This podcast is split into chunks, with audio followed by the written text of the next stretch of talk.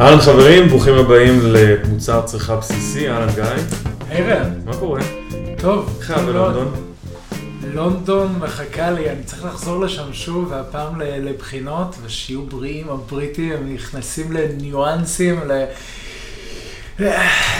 לסוגי קנות והמשמעות של הסוג של הקנה וההחלאה שעשו של הקנה על העוצמה של הצימוח והסוג של הענבים וגודל הגרגרים של הקרקע ואיך זה משפיע על קצב ההתחממות של הקרקע לקראת האביב ואז איך זה משפיע על כמות הניצנים והפירות בסופו... קיצור. שיהיו בריאים, מי שרוצה לעשות דיפלומה של WST, תחשבו על זה טוב טוב לפני. Welcome to my world. אתם אנשי הקרמים. מטורף. לא, זה, אנשים לא מבינים כמה זה מורכב, ואני שמח שאתה מתחיל להיכנס לעובי הקורה ולהבין על מה מדובר. זה נורא פשוט, אתה הולך לשוק, קונה כמה קילו ענבים, עושה יין, לא? ומאכל בעיקר. מה שיש. טוב, אפרופו הקניות, אתה מדבר, אז הפרק שלנו עוסק בקניית יין. אז כמו שיצאנו לדבר על זה, הרבה אנשים שואלים אותנו איך אתם קונים, איפה אתם קונים, ובעצם מה אתם עושים כשאתם מגיעים לחנות יין, או לכל מקום אחר שבו אתם רוצים לרכוש יין, אז היום אנחנו ננסה לתת לכם כלים בסיסיים ומעמיקים על איך עושים את הפעולה המצחיקה הזאת של לקנות יין. איך קונים יין? נורא פשוט, שוב, הולכים לחנות, רואים את התווית הכי יפה, נכון? מה שהכי צבעוני, מרימים מהמדף, מתווכחים עם המוכר, מבקשים הנחה, וקונים את היין. יאללה, בוא ניכנס למציאות. בוא נצלול לזה. אוקיי. אז בעצם אחד המקומות, אם אני צריך להגדיר את המקומות שאפשר לקנות בהם יין, אז זה נגיד חנויות יין, זה ברשת, זה ביקב עצמו, זה בכל מיני אירועים, פסטיבלים, תערוכות. סופרמרקט. סופרמרקטים, מעדניות. רוב היין בארץ היום נמכר בסופרמרקט. בסופו של דבר, שורה התחתונה, כל המבצעים, ה-2 ב-3, ב-4, ב-8, לקראת החגים, יש עוד מעט את פורים, שזה העלייה הגדולה. כן. יש את... ראש השנה ופסח, שזה כן. חזקים. שזה 70% מהיין בישראל נמכר בתקופה הזאת, לקראת טוב. ראש השנה ופסח. אין לזה אך ורע בשום מקום בעולם, כאילו, זה בכלל מטורף. אנחנו מיוחדים. ובשורה התחתונה, תכלס רוב היין נקנה באמת בסופרמרקטים, אבל מה שנקנה בסופרמרקטים זה הכמויות הגדולות והדברים אולי הפחות מיוחדים, מעניינים, היקבים הגדולים, אותם 5, 6, 7 יקבים גדולים, ברקן, קרמל, רמת הגולן, בנימינה, טפרברג, ציון, ארזה, שזה קצת קווים שאולי בירושלים, בני ברק הולכים קצת עוד יותר חזק, תשבי, רקנתי, תבור, העינות האלה. וברגע שאנחנו רוצים לקנות משהו שהוא קצת יותר מעניין, אולי גם רחמנא ליצלן לא כשר, אנחנו צריכים לצאת מהסופרמרקטים, או לצאת לפחות מרוב הסופרמרקטים, יש את טיב טעם שעוד מוכרים גם יין לא כשר, ולקנות במקום אחר.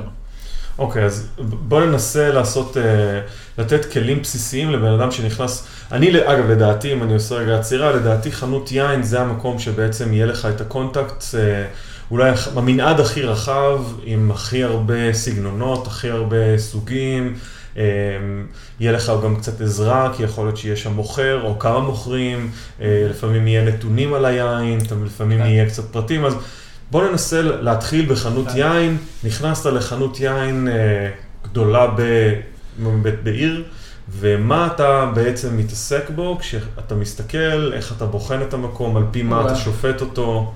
יש כל כך הרבה מה להגיד. רק על המקום, כאילו, רק על המקום עצמו. יש כל כך הרבה מה להגיד בהקשר הזה, כי... או לפני שנכנסת לחנות, כבר אפשר לזהות כל מיני פרטים. לראות אם אנחנו רוצים לקנות שם או לא. זה... הנראות של המקום, לצורך העניין, אם חנות שומרת יינות בחוץ על ה... על הדלפק בכניסה לחנות, בשמש, כן, אז זה מקום שלא הייתי קונה בו יין. אוקיי, זאת אומרת שאתה רואה בן אדם שלא מקצועי ברמה הכי בסיסית שיש, משאיר בשמש, בחום, כנראה אם הוא ככה דואג ליין, אז היין לא יישמר בטמפרטורה נכונה, הוא לא יתיישן טוב. כמו שחלב לא הייתי קונה במקום שומר את החלב בחוץ בשמש. בעצם באמת הנראות היא מאוד חשובה, כבר להסתכל, לראות מה נראה בחוץ, מה נראה בפנים. אני ראיתי כל מיני דברים, ארגזים זרוקים, ראיתי... אפילו שאתה נכנס ואתה רואה שהעיינות לא מסודרים בצורה מסודרת, הם עדיין נשארים בתוך הארגזים שלהם, או... מה אם למשל העניין שבקבוקים עומדים או שוכבים? מה דעתך על זה? האמת היא שזה דיון שאפשר להיכנס אליו. כאילו, אני מכיר יצרנים שהיום משאירים את הבקבוקים עומדים, כי הם טוענים שהלחות שנמצאת באזור של בין קצה היין, החלק הקיצוני העליון של היין, לבין הפקק, עדיין שומר על הלחות מסוימת, והפקקים לא מצטמקים בעקבות זה שמתייבשים. אז... אני חושב באופן אישי שאם אני הייתי נכנס לחנות, הייתי אוהב לראות אני אוהב לראות שהבקבוקים שוכבים לפחות אולי באיזה זווית מסוימת שאתה יכול לראות אותם, או שיש בקבוק אחד לתצוגה שהוא נגיד זווית של 45 מעלות, והיתר שוכבים להם ומחכים שתבוא ותיקח אותם. כן, אז אגב לונדון, הייתי בכזו חנות לא מזמן בלונדון, ושם זה בצורה מאוד יפה, הם שוכבים במאונח, זאת אומרת, הבקבוק העליון שוכב על מדף, ומתחת לאותו בקבוק בשורה אנכית, בטור אנכי, יש את העוד בקבוקים מאותו הסוג, כולם שוכבים, ואז אפשר גם לראות את התווית של הבקבוק העליון בצורה נוחה, וגם הכל שוכב. אבל וואלה, בואו נודה על האמת, זה לא פשוט לסדר את זה ככה ולבנות כזו חנות, ומצד שני, אם אני רוצה להשכיב את הבקבוקים בחנות, אז זה טכנית קצת, הבקבוקים נופלים, בטח שאנחנו גם מדברים על בקבוקים עגולים, יש את הבקבוקים האלה שלא נערמים בצורה נוחה, זה עלול להיות קצת בעייתי. והשאלה היא איך כן לעשות את זה פרקטית. תכלס בינינו, בקבוקים שעומדים, כשאני רואה משהו שהוא של יין שרץ, של יינות של 2 ב-100, של יינות שזזים בכמויות גדולות, לא מפריע לי בחנות שיהיה כמה בקבוקים כאלה. יש דברים כאלה אגב, כאילו יינות פשוטים שהם שוכבים או עומדים בצורה שונה מיינות גבוהים יותר. זאת אומרת, נראה לי שאם חנות יין עושים את הכל, אז לא יודע, אני לא... ראיתי לא מעט חנויות שאת היינות היותר יקרים, סטטיסטית יין יקר יותר יקנו פחות כמותית ממנו, אז את היינות היקרים יותר משכיבים, ואת היינות הזולים יותר, בגלל שקצב התחלופה שלהם מהיר יותר, מעמידים, וזה נראה לי הגיוני. עוד משהו אגב בהקשר הזה, בטח שאנחנו מדברים על פקק הברגה או פקק סינתטי שלא צריך להיות רטוב, אז אין בעיה שהיין יעמוד. כן, אבל אני חושב שזו גישה, כאילו, כבר אם החנות יין עובד בצורה מסוימת, אז כבר הכל יראה באותה צורה, כי רוב היינות היום, לא לשמחתי, עשויים מפקקי שם סטנדרטיים, ואז בעצם הם עובדים בשיטה הזאת. אז רגע, אז דיברנו על הנראות, נכנסנו לחנות, ראינו איך הם שוכבים, כוח אדם, נגיד אנשים שנמצאים שם, יש לך שם מנהל החנות, או מוכר, או מוכרת, זה די מעודד. כן, כן, כן, האמת שהגישה של חנויות בישראל, ובעניין הזה לא רק חנויות, גם סופרמרקטים מסוימים שמתחילים להחזיק אנשי יין בסופר שהמליצו, בעיקר אני מדבר על טיב טעם באמת שמתמחים בזה, אבל גם סופרמרקטים אחרים מתחילים לדבר על איש יין שמסתובב וממליץ על יינות ויוכל לעזור, וחנויות, האמת שראיתי בצורה מאוד יפה, דרך היין פרסמו מודעה והם מחפשים יועצי יין, לא מוכרני יין, אלא יועצים, ואני יודע שהם דורשים מקצועיות מהצוות, והם משקיעים, ויש שם צוות בהרבה מהמקרים רציני, ושיודע על מה הוא מדבר. זכיתי להכשיר את הרבה מהמוכרים בחנויות בן המשקאות, ואני יודע שהרשת השקיעה הרבה מאוד בהכשרה של העובדים. ובטח שאנחנו מדברים על חנויות קטנות, בוטיקיות, כאלה שזה סניף 1, 2, 3, בדרך כלל יש איזושהי תשוקה ליין שם של בעל הרשת, כשאני מדבר שוב, בעל החנות היחידה, אנחנו מדברים על רשתות קטנות, ושם בדרך כלל גם יש התייחסות רצינית ליין. שורה תחתונה, יותר ויותר חנויות קטנות וחלק מהיותר גדולות גם משקיעים בידע של המוכרים, ויש לך מי להתייעץ. אוקיי. מה זאת אומרת יש מי להתייעץ? אם אתה היית צריך להציע לבן אדם לעשות, שהוא מגיע ושואל שאלה, או האם לבוא עם ידע מוקדם, האם לתת איזושהי עזרה למוכר עצמו של מה אתה מחפש? זו שאלה טובה, זו שאלה טובה. האמת שישר אני חושב על חול. כשאתה נמצא בחול, חיית תקופה ארוכה, פגשת, היית באיטליה, בארצות הברית, אתה לא מכיר את כל הידע של איטליה. אין סיכוי. איך אתה נכנס באמת לחנות כזו באיטליה? איך אתה מזמין קוקטייל במסעדה? קוקטייל במסעדה, אני מכיר את חומרי הגלם כקבוצת חומרים. אז אני יודע מה זה ג'ין, אם זה ג'ין X, Y או Z, אז אולי אני לא יודע בדיוק, אבל את הכיוון אני יודע.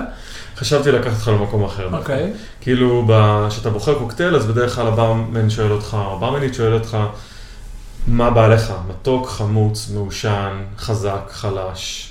ואז דרך זה, אתה יודע, עזוב את החומרי גלם, הוא יודע לכוון אותך לאיזה קוקטייל מעניין הוא יכול. ואותו דבר לדעתי גם ביין. זאת אומרת שאני, אגב, תלוי מה אני רוצה, למה באתי לחנות, מה הסיבה שהגעתי לחנות. האם אני רוצה יין לארוחה שיתאים לי עם מנת דגים, או בא לי יין לאירוע מסוים, לחגוג את היום הולדת של 70 של סבא שלי. זאת אומרת, זה מאוד תלוי, ועל פי זה אני גם יודע להגיד מה. אני חושב שכן יהיה נכון, להגיד לאיש שעוזר לך, איזה דברים אתה מחפש, על זנים מסוימים שאתה אוהב, על סגנונות מסוימים שמתאימים לך, על איזה אירוע או מה האופי של האנשים שישתו איתך את היין. אני חושב שאחד הדברים הכי טובים, אחת השאלות ששאלתי כשמכרתי יין, זה תן לי שם של יין שהיה לך טעים. אוקיי. וברגע מדברים על מוצר, כי אנחנו מתארים יינות כל אחד בשפה שלו. ויש טרמינולוגיה שונה, ואם אני אגיד חזק, זה יכול להתאפס אחרת מחזק של אדם, שלך נגיד. ולכן אם אני יודע להגיד יין X היה לי טעים, ושנינו מכירים את היין הזה, אז יש נקודת ייחוס שאנחנו יכולים לצאת ממנה. נכון, וגם חשוב מאוד להיות עם ראש פתוח והלב פתוח, ולתת דווקא לבן אדם שאתם נעזרים בו, לתת לו להוביל אתכם, זאת אומרת, אוקיי, יש איזה בייסליין שאנחנו עובדים איתו, אני אוהב יינות יותר חומציים, אני אוהב יינות, עכשיו בא לי שמפניה. אוקיי, עכשיו הוא יכול לתת לך דברים, יש לו לפעמים בחנויות, יש עשרות סוגים שונים של הדבר הספציפי הזה שאתה מציע. כן. ואז גם נכנס פה עניין המחיר, אז נכנס פה עניין הידע שלך עם המותג, נגיד יש אנשים שאוקיי, הוא יועץ היין, הוא מוכר היין, יציע להם 10 אופציות, אבל אחת תהיה ב-50 שקלים, ואחת תהיה ב-1,050 שקלים.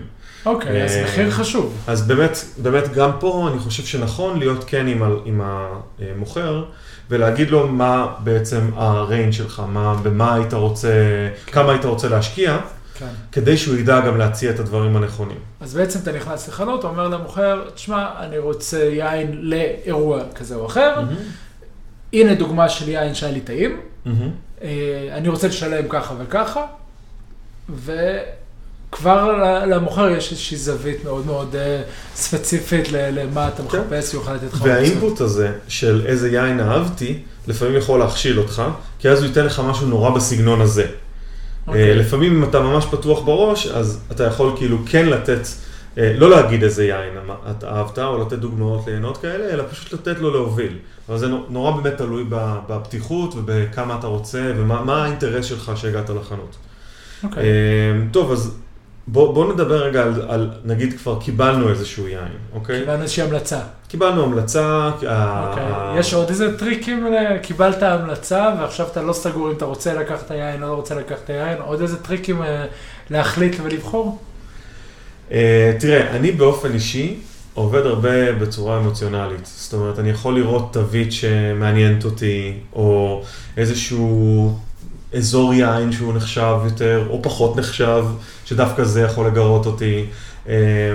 אני אנסה להבין קצת על היין עצמו. זאת אומרת, תכף נגיע, אני מקווה שבסוף נדבר גם על כל מיני אפליקציות ושיטות וכאלה של, נגיד אם אני לא מכיר את היין, ישר אני יכול לסרוק את זה באפליקציה ולגלות המון פרטים, אנחנו נגיע לזה בסוף, אבל אלה דברים שהרבה פעמים אתה מקבל עוד מידע על בסיס כל מיני מקורות ידע שיש לך, שלא מספיק, אתה ככה, לא מספיק נעזר במוכר יין או בעצמך, שאתה לא יודע מה היין, אתה מסתכל על התווית, על הבקבוק, אתה מסתכל איזה פקק הם משתמשים, איך זה נראה. אני נגיד המון פעמים עובד לפי תווית. המון, אני יודע שזה נשמע לא כל כך מקצועי, כי כאילו...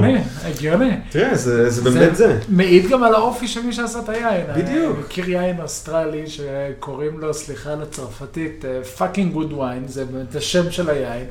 ווואלה, זה מעיד ברמה מסוימת על הגישה של מי שעשה את היין. בדרום אפריקה יש יקב שנקרא פרביו, שמגיע לארץ, שיש לו Goats do Rome ו-Goat Roti.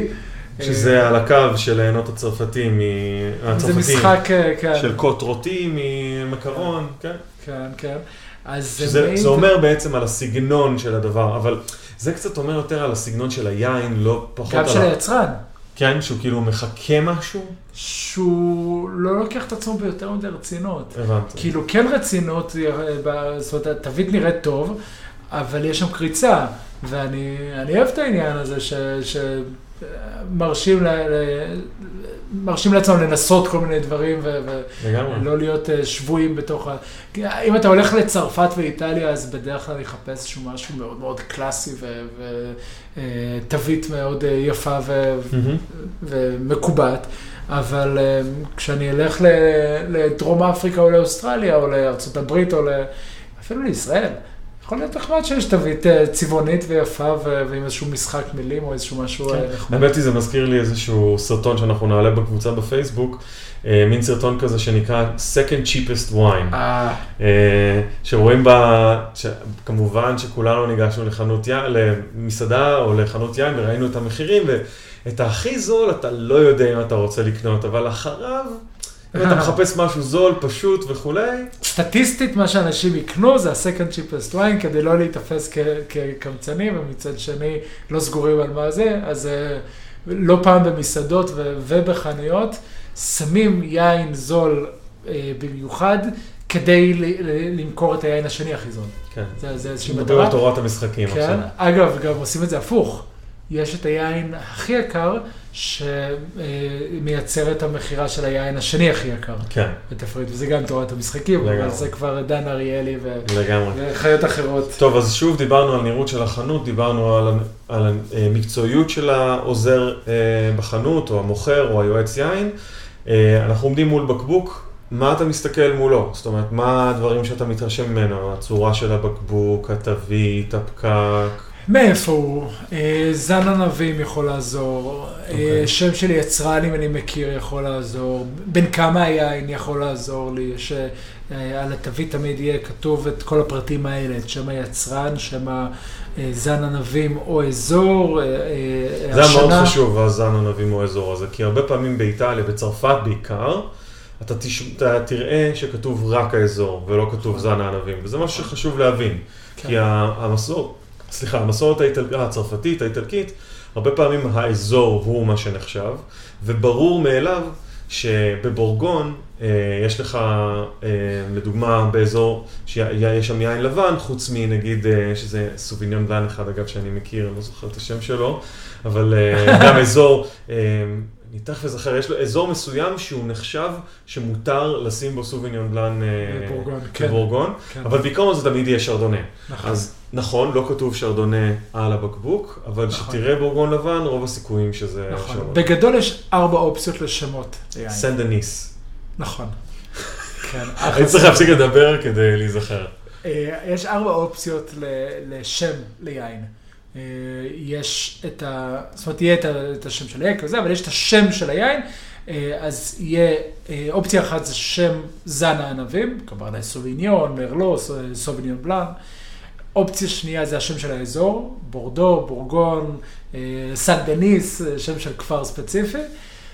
אופציה שלישית זה השמות של כל זני הענבים, שכאן בדרך כלל זה כשאין זן אחד עיקרי, אלא זה בלנד, זה ערבוב של כמה זנים, אף אחד מהזנים הוא לא 85-90% ממה שיש בבקבוק. שזה בעצם מה שהחוק אומר, שאם אתה עושה... מתחת ל-85% זני, אתה צריך, זה ממסך, זה בלנד, זה לא... נכון. אתה לא יכול לרשום שזה קברני סוביניון, אם זה 70% קברני. נכון, נכון, וזה חוק שהוא גם בעיקר ארצות הברית, אוסטרליה, הרי הם אלה שהתחילו את העניין הזה של לכתוב את שם זן הענבים על התווית. זה לא היה לפני 30 שנה כמעט בעולם. אז האופציה שלישית זה השם של כמה זני הענבים, ואז יש כל מיני משחקים, נגיד באוסטרליה נהוג שכותבים קודם כל את השם של הזן הענבים העיקרי, נגיד שירז קברני סוביניון, לעומת קברני סוביניון שירז, יש יותר שירז או יותר קברני סוביניון. כן, פה זה פחות כזה, בארץ לא מקפידים כל כך. מה שכן אני מחבב מה שעושים בארץ זה כל מיני משחקי מילים. יש יקב אגור, יש לו יין שנקרא קסם, קברני סוביניון ומרלו.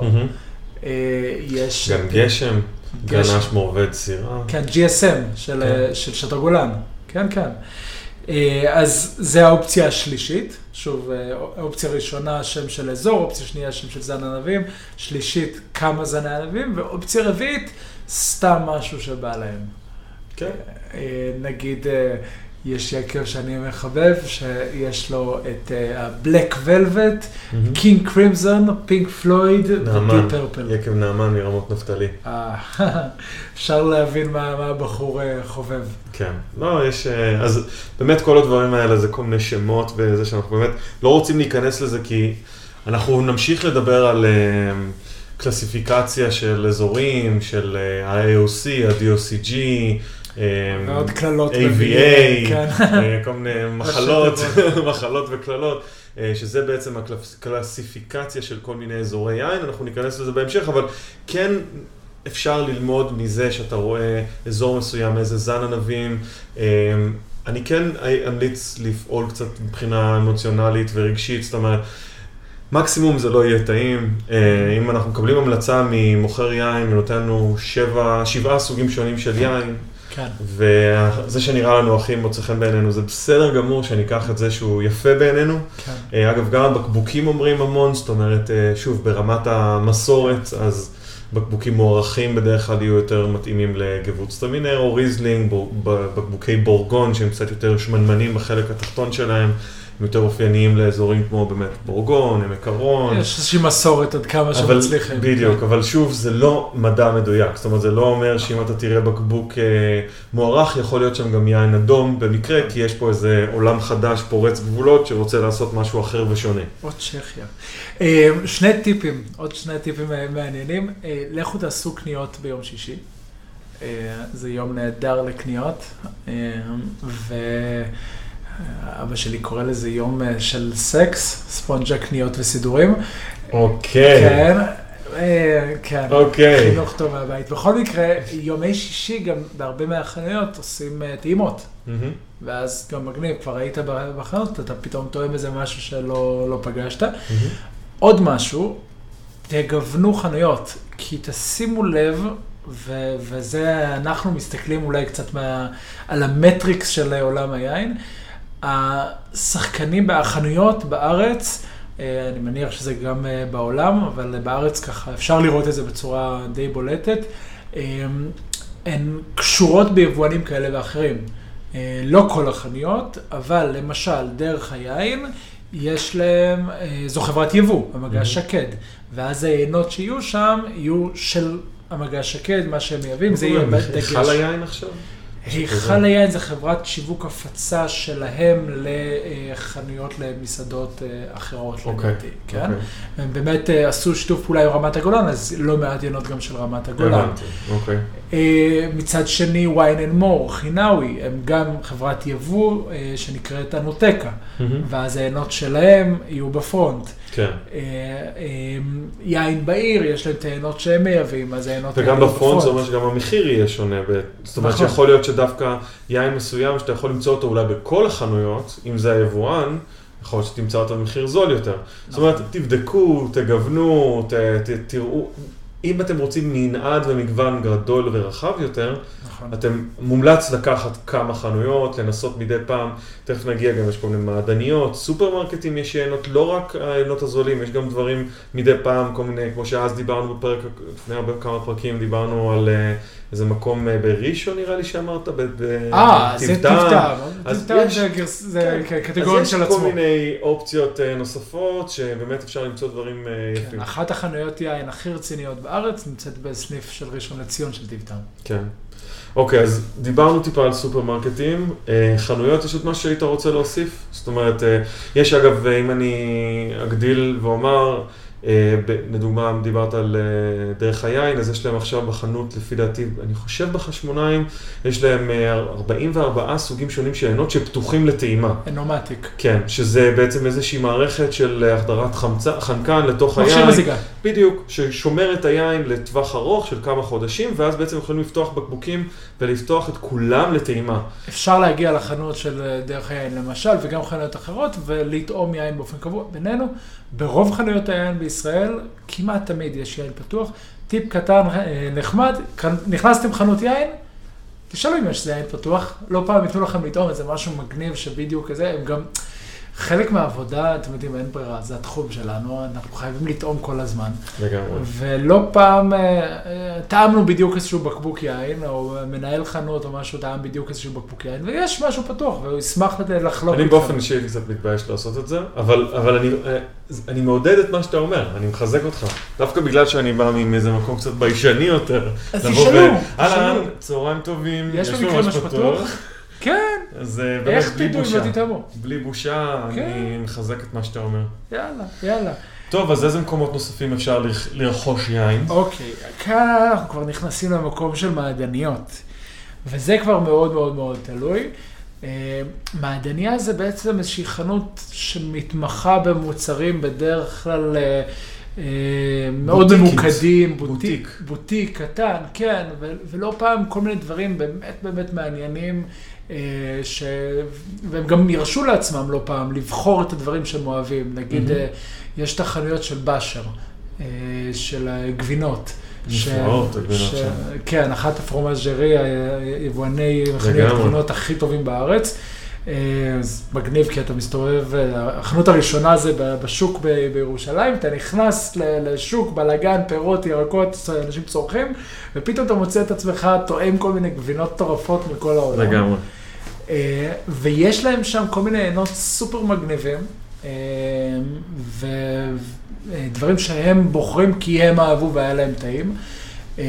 או נגיד, ראיתי מעדניה חדשה וחמודה לאללה בשוק ביפו, בשוק הפשפשים של פועה, שמכיר את בית קפה, מסעדה ככה ותיק במרכז השוק, וממש מול בית הקפה פתחו עכשיו מעדניה, ויש שם יופי של מבחר של יינות. לא פעם, בגלל שיין זה לא העיסוק העיקרי, הם ירשו לעצמם להחזיק כל מיני דברים מגניבים, ופתאום תפגשו שם יינות סלובנים שמגיעים לארץ, או איזה יין, יינות של יבואנים קטנים השחקנים הגדולים קצת יעלימו אותם, שלא תצליחו למצוא נניח בדרך היין, אבל כן תמצאו פתאום איזשהו משהו קטן וספציפי, ואיזה יקב אורגני מדרום צרפת, ודברים מעניינים. כן, אני חושב שזה טיפ מאוד טוב, כי אנשים לא הולכים לקנות יין במעדניה. הם באים לקנות גבינות או נקניקים או לחם, ודווקא המעדניות לאחרונה, ואני שמתי לב בפעמים האחרונות שהגעתי לארץ, ממש מתחילות להיות כוח של גיוון, של דברים מעניינים, שאפשר למצוא יופי של דברים שמתאימים ליופי של מותגים ומוצרים שהם מוכרים שם. עוד מעדניה מומלצת, יש אחת ביפו, אחת בירושלים, אז אחת בתל אביב, נקראת דליקטסן. יופי, זה מעדניה סלש מסעדה, ויש שם יופי של מבחר של יינות, דברים סופר מגניבים, מחירים בסדר גמור, ושווה להיכנס לקחת משהו. עוד מקום שאפשר לרכוש יין זה גם ברשת, אז אני נגיד, כן, אז אני לא כל כך יודע מה יש פה בארץ, זאת אומרת אני אשמח אם אתה תאיר את עיניי, אני יודע יותר בעולם כל מיני חנויות יין גדולות שמשווקות דרך האינטרנט במחירים ממש טובים, בדרך כלל אתה לא יכול לרכוש בקבוק אחד, זה יותר שישיות או 12יות, אבל... כל העניין של e-commerce, של מסחר אינטרנטי, רץ ועובד, ואנחנו בישראל עוד בתחילת הדרך, ובטח ביין, זאת אומרת, אם אנחנו באי-ביי הפכנו להיות מעצמה וקונים כמויות אדירות של מוצרים. אפשר לקנות באמזון ובאי-ביי יין. כן, ראיתי. כן, אפשר. בישראל זה קצת יותר מורכב, גם עניין של חוקי מס ומכס וכן הלאה, והרבה מזה זה עניין של ההובלה. ויין בניגוד לגרביים או מחבר לטלפון שאתה קונה באי-ביי, זה מוצר מאוד רגיש. זה מוצר שאם הוא נשמר בחום ובשמש, מאוד מהר נהרס. ולכן, כן, אם אתה קונה יין באינטרנט, אז לקנות יין ממישהו שאתה יודע שיביא את היין אליך בצורה שהיא טובה. יש שם בארץ כמה שחקנים שעושים את זה. חלק מהמקרים זה חנויות שיש להם גם איזשהו אתר יותר או פחות נוח ברמה כזו או אחרת. אני יכול לציין פה לחיוב את הבנות Divine, שמייבאות חברה שנקראת Divine, שמוכרת רק באמצעות האינטרנט מארזים של יין, אתה יכול לקחת מארז חודשי או לעשות איזושהי הזמנה ספציפית של מארזים, והמוצרים אפשר להתפקח לפעמים לגבי איכות, אבל אין ספק שההובלה מעולה והשירות והיין, זאת אומרת, הכל, הם עושים שם עבודה מאוד מאוד יפה. עוד שחקן מאוד מאוד מעניין במסחר ביין, זה רשת Zerf4U, שכאן גילוי נאות, אני משתמש הרבה במונח, אבל אני מי שכתב את הבסיס של התפריט יין הנוכחי של הרשת, Zerf4U הפכה להיות אחד השחקנים הגדולים בארץ במסחר באינטרנט ובטלפון ביין, והיום היא יודעת להביא תוך 3 שעות לכל נקודה בארץ יין, כשיש מבחר יינות סופר מכובד של בעיקר יינות ישראלים, מהיקבים היותר טובים בארץ, קסטל, פלאם, ברבדו, טוליפ, גם יקבים קטנים יותר, להט, קלוד סרור, הרעודם, כל מיני יקבים כאלה. והם מובילים את היין כמו שמובילים פרחים, שזה אומר בקירור, וזה יתרון משמעותי. זה בגדול מה שקורה בארץ, אבל זה עוד סופר ראשוני, ולדעתי יש לנו עוד המון לאן להתקדם. אתה ראית מסחר אינטרנטי בחול ובארצות הברית? דבר ראשון, מה שאתה התחלת להגיד, זה באמת הקטע של העברה של היין, המשלוח עצמו הוא סופר מורכב.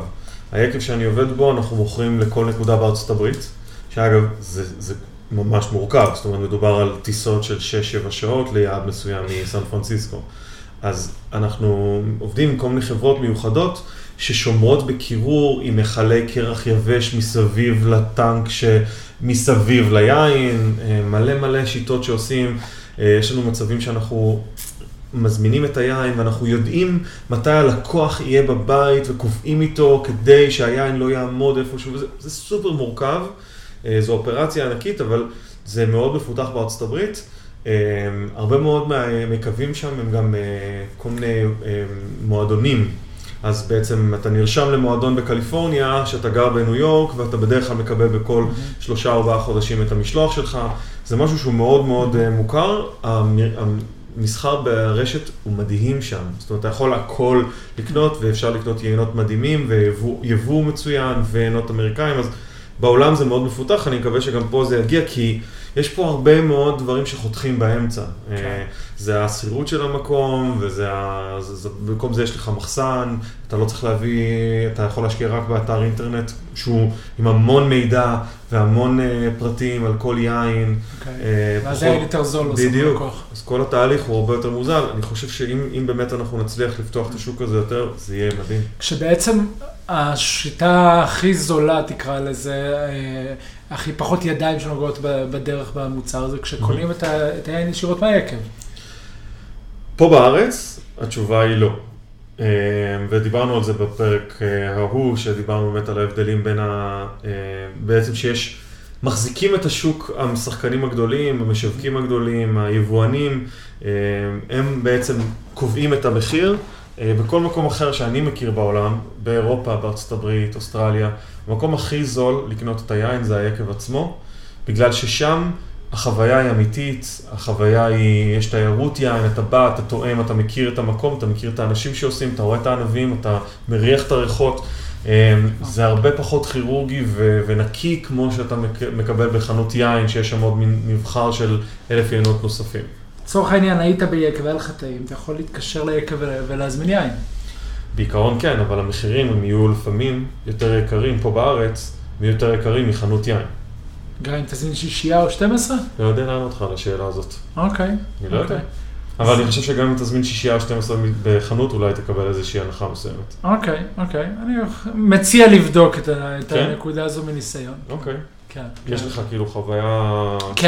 כן, יש לא מעט יקבים שמאוד מעודדים את זה בארץ, ובטח כשאנחנו מדברים על מועדון הלקוחות של היקב, וקנייה עתידית שעושים לפעמים ביקב, יש יקבים כמו קסטל, כמו אחרים שמאפשרים לקנות מראש ואז לקנות מחיר מוזל, או רמת הגולן, יש להם את מועדון החברים שלהם, אפשר לקנות ישירות, ולא פעם המחירים... זה קצת אבל קנייה ברשת, זה לא לקנות ביקב עצמו. אנחנו דיברנו, שאמרת את זה, דיברנו על שמגיעים ליקב וקונים. אוקיי. זה קצת כמו רכישה ברשת, זה להיות מחויב ליקב ברמה של, אתה קונה את זה דרך האינטרנט, שזה באמת, בקטגוריה הזאת, באמת עוד אופציה, למצוא פתרונות חיוביים, טובים, ולהוריד את העלויות. שאגב, בהקשר הזה, באמת כשקונים כמות של יין, אז לא פעם נקבל הנחה, אבל אז יש בעיה אחרת. קניתי עכשיו 100 בקבוקי יין, מה אני עושה איתם? ואנחנו נדבר על שמירת יין ואישון יין, אני בטוח שנעשה איזה פרק מכובד וארוך סביב כל עניין הארונות יין, שיטות אחסון, מה עושים יין שמגיע הביתה. כן, הייתי רוצה לפתוח איתך על מה אתה עושה כשאתה, רק השמירה הבסיסית, זאת אומרת, דווקא בן אדם שיש לו בקבוק אחד, לא 100, קונה הביתה, והוא לכמה זמן שישמור אותו, לכמה זמן שישמור אותו אחרי שהוא פותח אותו. אז תכלס, מכיוון שלרובנו אין מרתף תת-קרקעי עם טמפרטורה קבועה וכל מה שצריך, ואפילו לא לכולנו יש מקרר יין בבית, אז תכלס, יין, אני חושב שצריך לקנות כמו שקונים לחם וירקות. אתה קונה את הלחם שלך לשבועיים הקרובים, או את הירקות שלך לשבועיים הקרובים. אותו דבר יין. אתה הולך קונה שישייה בשביל השבועיים הקרובים, הלוואי שכולנו, זה יהפוך להיות הסטנדרט שלנו. ואתה שומר את היין הזה, כשאתה שומר שישייה בבית, גם אם זה אוגוסט, תל אביב, שישייה לשבועיים, זה בסדר, הכל בסדר. ולא הייתי שומר את היין במקרר רגיל, כי מקרר רגיל יכול לפגוע ביין. במקום קריר בבית, בדרך כלל מניסיון זה הארון בגדים. הארון בגדים בחדר שינה, קיר שהוא לא קיר חיצוני, חלק תחתון של הארון, שם לשמור את ה... תלוי באיזה עונה, נגיד בחורף דווקא, אני הייתי שם את זה במקום מוצל, שהוא די מחוסה כזה, אבל שהטמפרטורה נשמרת, לא באזור שנגיד יש שם מזגן, ואז שאתה מפעיל את המיזוג, אתה משנה את הטמפרטורה. רצינו באמת לשמור על קונסיסטנטיות של טמפרטורה, שתהיה כמה שיותר מאוזנת, כמה שיותר קרה כמובן, לא מדובר על קרח בחוץ, אבל... על אזור 14-16 מעלות. בדיוק, ומקום מוצל, שזה גם יכול לשמור על היין. כן. מה שבטוח... המתקן הזה של האיקסים של איקאה ששמים מעל המקרר. מעל התנור. כן. תנור או מקרר, שניהם זה מחמם כלפי חוץ, ולא לעשות את זה. באמת, זה הדבר הכי גרוע שאפשר לעשות. ממש, אז כל פעם אתה, או שאתה מחמם יותר מדי, או בת שמש או זה, אלה דברים שממש פוגעים ביין, אז לא. כן. ולגבי הגשה, זאת אומרת, אף אחד באמת לא עומד עם מה טמפרטורה או משהו כזה, איזה טמפרטורה היית מציע להגיש, איך להגיש? שנעים, אם חם לי בחוץ, אז אני אקרר את היין האדום, אני אשים אותו מקרר חצי שעה ואני אשתה אותו קר יותר. כן, אז איזה טריק קטן כזה באמת עם יין לבן או אדום, תלוי בזמן של להשאיר אותו במקרר, אבל משהו כמו באמת חצי שעה, שעה במקרר, ואז אולי חצי שעה לפני ההגשה להוציא, כדי שהוא יחזור לטמפרטורה סבירה שלא יקר מדי. אלה טיפים קטנים כאלה שנראה לי נוח לקבל את היין, כי הוא לא יהיה, יין אדום לא יהיה טעים, גם לבן לא יהיה טעים שהוא חם מדי. כן. ואתה כן רוצה לשמור על זה בטמפרטורה סבירה. דבר נוסף אחרון, לפני שאנחנו תואמים, הייתי רוצה לדבר איתך על מחירי יין. נגיד הרבה פעמים, שוב, אני יודע שזה דיון שיכול לפתוח עכשיו לשעה שיחה, אבל כאילו כן איזה רקע בסיסי או כמה כלים כאלה שנגיד אתה רואה יין שעולה 50 שקלים ואותו יין או אותו אזור של יצרן אחר עולה 150 ואותו יין ואותו אזור של יצרן אחר עולה 1,050. כאילו על פי מה אני בוחר את מה שאני בוחר. תכלס בינינו אני חושב שלא צריך שלם על יין יותר מ-50, 100, 200 שקל, זה יינות סבבה, מתחת ל-30-40 שקל בארץ, בדרך כלל כדי להגיע למחירים האלה, מעגלים איזה פינה בדרך. מה היה הכי יקר ששתית, שאתה קנית? רגע, עוד שנייה אני אענה על זה. אני חייב לשמוע את זה. אבל אגב, גם כוס יין במחיר מופרז זה גם עובד. שנייה, אתה לקחת אותי לעוד 4 שיחות, ואפשר, יש לנו כאן הרבה מה לדבר. אבל תכלס אני מדבר על מחירי חנות, של מתחילים באזור נגיד 40 שקל, ונגמר באזור 200. זה מה שלצריכה שלנו עכשיו. אתה קונה איזה משהו סופר מיוחד לאיזה אירוע סופר מגניב, והיית בקצה העולם וקנית בורגון גרן קרו שנת תרפפו ב-2006 אגב, תרפפו, עשיתי את המתמטיקה. מקצוען אתה. כן, אז סבבה, אז תשלם יותר, ויצא לי לקנות ינות במאות שקלים, לא מעבר לזה, ברמה של, בוא נגיד, עד אזור ה-100 יורו לבקבוק. Okay. אבל ביומיום שלנו, במה שאנחנו קונים, בין 40 שקלים ל-200, 150 שקלים, אפשר למצוא מגוון מעולה ונהדר, ויש בארץ אחלה ינות בסקאלה הזו. Mm-hmm. לא רואה סיבה להשקיע יותר מזה בשביל הצריכה היומיומית שלנו. Mm-hmm. לגבי מחירים ומסעדות ושל כוסות יין וזה, יש לנו הרבה מה להגיד ואנחנו לא היחידים, ואני חושב שנשמור את זה כי אנחנו לא נצא מזה עכשיו. ועוד טיפ קטן, אבל לגבי מחירים. אפליקציה שנקראת ויבינו. אפליקציה חינמית, זה סוג של הטריפ אדוויזר של היין, ואתם יכולים לצלם את התווית של היין שאתם מתלבטים לגביו, ובשנייה וחצי האפליקציה מזהה את רוב הגדול של היינות שנמצאים בארץ, וגם בעולם, מזהה את התווית, ויודעת להגיד לכם מה יש שם פלוס מינוס, זה מתוך מידע שאנשים הזינו, כמו בטריפ אדוויזר, ולהגיד לכם גם מה המחיר.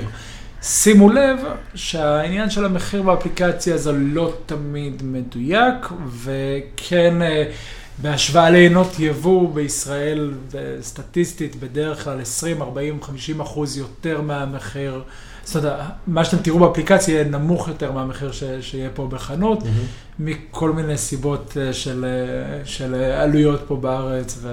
כן, ואפשר גם לראות פרטים בסיסיים כמו איזה זן זה ומאיזה אזור זה מגיע. אתם יכולים להכניס בעצמכם רשמי טעימה של היין, ואתם יכולים לראות רשמי טעימה של היין שמישהו אחר עשה. ולשמור לעצמכם יינות שטעמתם, ואז אתם יכולים לחזור אחרי זה לראות, רגע, את היין הזה היה לי טעים, לא היה לי טעים, ככה, זה מה שחשבתי עליו. בדיוק, וגם אפשר להסתכל על שנות בציר שונות, להסתכל על רשמי טעימה ומחירים של שנים קודמות, עוד שתי אפליקציות טובות זה ה-Wine Searcher וה-Seller Tracker, שהם גם אפליקציות שבהן ניתן לרשום את העינות שאתם תואמים, או להסתכל על רשמי טעימה ומחירים של עינות שאתם רוצים לקנות. אז אלה דברים שעוזרים, כולם אפשר למצוא אותם ב-iTunes, בגוגל, פליי, כל הדברים האלה. אני יותר אייפוניסט, אז אני לא מכיר את הדברים האלה שלכם, האנדרואידים. אתם עם התפוח החול. לגמרי. אז באמת יש הרבה אפליקציות היום, אני גם עובד עם כל מיני אפליקציות של רק לרשום את הפרטים שאני עובד איתם ולצלם את התמונה. יש איזו אפליקציה חדשה של ה-WST שראיתי, שזו אפליקציה שאפשר ממש לנתח את היין בשיטה, במתודה ההיא שדיברנו עם גל. Systematic approach to tasting wine. לגמרי. אז זה יופי של אלה של דברים שנמצאים איתנו תמיד, הטלפון, אתה שולף אותו, תמונה ומקבל בשנייה פרטים. ואתם מוזמנים להוסיף המלצות שלכם, אפליקציות שעובדות לכם. אני יודע שיש עוד כל מיני, יש, סופו של דבר המטרה היא לזכור מה היה לנו טעים. ואולי גם קצת לחלוק עם אנשים וקצת לספר על דברים שאהבנו. יש גם כל מיני קבוצות היום בפייסבוק של יינות שטעמתי, אפילו ראיתי איזה מישהו שהריץ פעם יוזמה של בקבוקים ליד הפח זבל, צילומי בקבוקים של מה ששתינו. אז יש כל מיני... תראו איזה חנונים אנחנו, מה אנחנו שמחים ומתרגשים. כן, האמת היא שאני נהייתי אביבינו של כל מיני אנשים, אני מקבל הרבה שיחות טלפון מהלך היום של, אתה שומע, אני עומד פה בחנות יין ברחוב וזה, מה אתה אומר על היין הזה? זהו, אז אני מקבל בדיוק אותו דבר, רק זה התפריט של המסעדה במדריד, אני יושב כאן עכשיו עם חברים, איזה יין לבחור. כאלה דברים, שזה מגניב נורא, אתה אוכל לעצמך את ה... על זה שכולם נמצאים בחול, אבל תעשו את זה ותאמצו חבר ותתייעצו ותתאמו, תתאמו, יש כל כך הרבה דברים טובים. יכול לספר למשל שלפני חודש, חודשיים, במקרה חבר המליץ מפה לשם, בקבוק שלא הייתי מגיע אליו אם לא היו ממליצים לי עליו, שהעיף אותי, שטעמתי והיה לי סופר מגניב, יקב שנקרא ליאון ברל מדרום צרפת, מלנדוק, אזור שנקרא פוז'ר. אני מת על העצור. ואני לא הכרתי. מדהים. במקרה לגמרי, שוב, איזו חנות קטנה שהמנהל של החנות אמר לי, קח תטעם, זה טעים. ווואלה, צדק, העיף אותי לגמרי. אז תתאמו, יש כל כך הרבה, ותלכו בימי שישי לבחור ולטעום, ותלכו לחנויות שונות, כמו שאמרנו, ותנסו, ותנסו גם למצוא, לאמץ לכם את האיש היין החביב עליכם, שאתם סומכים על דעתו, ולקבל ממנו חוות דעת. זהו, זה הטיפים שלנו לאיך לבחור יין, אני חושב שהגיע הזמן שניתן משהו. יאללה, בוא ניתן. אז כמו שפרסמנו בקבוצת הפייסבוק שלנו, היין שאנחנו נטעם היום יהיה אלמוס, זה ככה אומרים? אלמוס או אלמוס. זה השם של המותג, הוא די מפורסם בארץ, זאת אומרת, ראיתי אותו די הרבה. כן, כן, יצרן גדול. הוא יצרן גדול של מלבק, ממנדוזה, מארגנטינה. היין שאנחנו תואמים זה 2016 שלו. יאללה, אנחנו רואים פה, מה אתה רואה על התווית? תווית יפה, יש הררים כאלה, הרי האנדים בארגנטינה, תווית די פשוטה, יפה, הבקבוק, אנחנו שותים את הבקבוק הקטן, ה-375cc. כן, ואגב, 2016 זה אומר שהיין כבר בין שנה וחצי, כי דרום כדור הארץ, להם יש קיץ מוקדם יותר, להם יש יין יותר מוקדם מלנו. כן, טוב, לחיים. לחיים. אפשר לעשות קליק? יאללה. בורדו, בינוני בעוצמה שלו. הוא לא מאוד דחוס, אפשר לראות דרכו, זאת אומרת, הוא לא... הדנסיטי שלו לא... כן, יש לו גם טיפה קטמטמות בצדדים, טיפה כתום בצבע. באף, כן, אז מה שקופץ לנו ישר לאף זה פירות. פירות בשלים, אדומים, פירות יער, כל מיני פטל, אפילו שזיף קצת, משהו בשל, ובשל אבל לא ריבה, בשל מפתה כזה, שבא לך לנגוס בפרי הזה, בשל שגם קצת של סוכר. לי יש מין אמביוולנטיות באף בין איזשהו אדמומיות כזאת, פרי אדום טרי, לבין פרי אדום סגול בשל. זאת אומרת, יש לי מין תחושה כזאת שגם יש לי משהו, קרנבריז ודברים כמו מיני... מנטה קצת? יותר אני בפירות, כאילו, אני עוד לא בטיבול או בזה, ממש, כן, כאילו שאני מריח, יש לי קצת... מנטה. יש מנטה בזה. כן, קצת מנטה, קצת אקליפטוס גם, כאילו, מאוד מעניין. יש קטע כזה במנטה, כשהם מריחים מנטה ביין, זה אפקט המאסטיק מנטה, כשאתה לוקח מסטיק באוטו ולועס, ופתאום נעשה לך קר בפה, עכשיו זה לא שבאמת קר, אבל הריח הזה גורם לנו לתחושה שהיא כאילו מרעננת וקרה, שזה נחמד ככה. כן, גם פה יש את זה.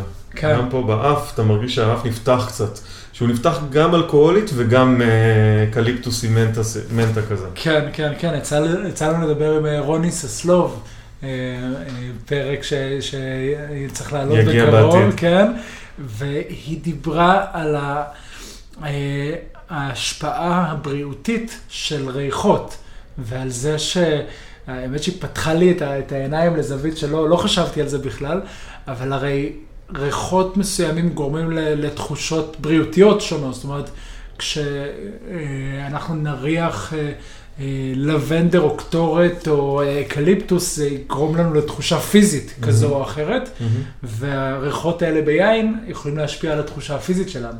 כן. מעניין, יש לו אף מאוד מורכב, יחסית. טוב, נעבור לפה. בואו ניתן קצת יין. כיפי מאוד באף, הפה הוא... קצת פחות בעיניי, לא שהוא לא כיף, הוא בסדר גמור בפה, אבל בוא נגיד שהייתה הבטחה גדולה באף, ובפה הוא סבבה. יש לו חומצה די גבוהה, תנינים מאוד רכים, מורגש האלכוהול בפה, יש הבדל בעיניי בין האף לפה ברמת הפרי, זאת אומרת בפה אני מקבל יותר חומציות מסוימת, קצת גרגיריות, קצת פלפל, קצת המנטה הזה שדיברנו, אבל דווקא פחות בקטע טוב, וחסר לי המון פרי. וגם יש תחושה, שוב, אני יודע שאני יורה פה באפלה, אבל המיד פלט שלו הוא קצת רזה. זאת אומרת, אתה יודע איך להסביר את זה? כן, כן, הגוף של היין קצת קל, שזה בעצם גוף קל, כשאנחנו מדברים על זה, אז תיקחו שלוק של מים, זה גוף קל, קחו שלוק של סירופ, או של ליקר שיש בו הרבה סוכר, זה גוף מלא, וכל מה שבאמצע, זה באמצע, אז כאן זה מרגיש, תקרא לזה טיפה מימי, טיפה חסר בפה. כן, כשתואמים את היין, אז בהתחלה יש מתיקות, אנחנו תואמים, וזה גם תלוי בכוס שאנחנו משתמשים בה, אבל בכוס שרובנו נשתמש, היא תגרום ללשון שלנו לעלות למעלה כשאנחנו שותים, ואנחנו נרגיש את היין בתחילת הלשון, שם נקבל את המתיקות ושם לא מרגיש דליל, אבל ברגע שהיין עובר אחורה בפה, לשאר הלשון, אז הוא מרגיש קל קצת, ובטח אחרי שרחנו פירות בשלים והרבה הרבה פרי, זה קצת חסר בפה, כי ציפינו לקצת יותר מזה. גם כשהוא נשאר בפה, הוא משאיר טעם סיומת פחות נעים, ושוב, באמת, מה המחיר שלו, תזכיר לי? זה לדעתי משהו שנמכר באזור 50-60 שקלים בקבוק. אז מדובר על יין יחסית זול, בעיניי הוא יכול לעבוד יפה עם, כאילו, בשילוב עם אוכל, כי דווקא האף שלו מעניין, אבל הפה הוא יהיה קצת, יחמיא לו איזושהי מנה לידו. הוא די ארוך, אבל הוא משאיר לי טעם סיומת פחות נעים בפה. כן, כן, הוא... פשוט יותר בפה, יין לא מורכב, אם באף הוא היה מפתה והבטיח הרבה, אז הוא לא כל כך קיים את זה, וזה יין שראיתי לא מעט במסעדות, ברמת בסיס במסעדה, נמכר במסעדה בדרך כלל באזור נגיד 120-150 שקלים לבקבוק, הוא בסדר בסקאלה הזו של המחיר, למרות ש... חמוד בסך הכל. כן, בסדר. קצת זכרתי אותו יותר גדול. מלבק ארגנטינאי בדרך כלל זה מיינות יחסית גדולים, עוצמתיים. כאן נראה לי שזה מלבק בסיסי, סביר, תקין, הכל בסדר, אבל לא משהו שהוא מרגש ומיוחד, ואני כן חושב שאפשר למצוא בארץ מלבקים שיתנו קצת יותר, הם גם לא פעם יעלו עוד 10 עוד 20 שקלים יותר. ואני חושב שזה שווה את זה, כי באמת מלבקים ממנדוזה ובכלל מארגנטינה יכולים להיות נפלאים, מלאים, סופר מורכבים, זה באמת אחד העינות שאני מאוד מאוד אוהב בדרום אמריקה, וכן שווה להשקיע את הכמה שקלים הנוספים האלה כדי למצוא מוצר טוב יותר. זה יהיה אחלה של יין לאופציה למסעדה, שאתה באמת רוצה לשלם מעט ולקבל איכות טובה, זה נראה לי בחירה טובה במסעדה. אגב, מלבק מתקרב בצעדי ענק, יום המלבק הבינלאומי, 18 באפריל. ממשלת ארגנטינה התחילה לפני 7-8 שנים לעשות את יום המלבק הבינלאומי ולעשות חגיגות מסביב לכל העולם, וכדאי stay tuned ותחפשו את הטעימות שיהיו גם בארץ לקראת התאריך הזה. גם stay tuned, אנחנו מחפשים, יש לנו איזשהו מישהו בקנה מאוד מעניין ומסקרן, שאנחנו רוצים לדבר איתו על עינות דרום אמריקאים, ואז באמת ניכנס איתכם קצת יותר לעומק בכל אזורי היין בדרום אמריקה, על שיטות העבודה, על עינות מסוימים וחוויות מסוימות שמתחברות לדברים מסוימים, אז אנחנו מקווים שנצליח to nail it ולסגור איתו. הבחור עם המבטא הנכון. כן, לגמרי. טוב, אז אנחנו נגיד לכם תודה רבה על שהזמנתם לנו. כבר נגמר. אנחנו נפנה אתכם לקבוצת הפייסבוק שלנו, למוצר צריכה בסיסי, פורום יין, שבו אתם מוזמנים לחלוק איתנו את מה שאתם חושבים על הפרקים, קצת דעות, נפתח איזשהו דיון, מישהו בא לו להעלות דברים שקשורים לפרק, או בכלל משהו שקשור ליין כדי לעודד. אנחנו נשמח גם לשמוע את דעתכם, איזה פרקים הייתם רוצים שאנחנו נדבר עליהם, ולקבל גם איזשהו פידבק מכם לגבי נושאים שמרתקים אתכם או מעניינים אתכם, ואנחנו נאכל לכם את הראש בנושא. כל מה שרציתם לדעת ולא יעזתם לשאול. וכיף גדול. אז תודה רבה לכם, תודה גיא. תודה רע. ושיהיה לכם יופי של יום. צ'או צ'או. ביי ביי.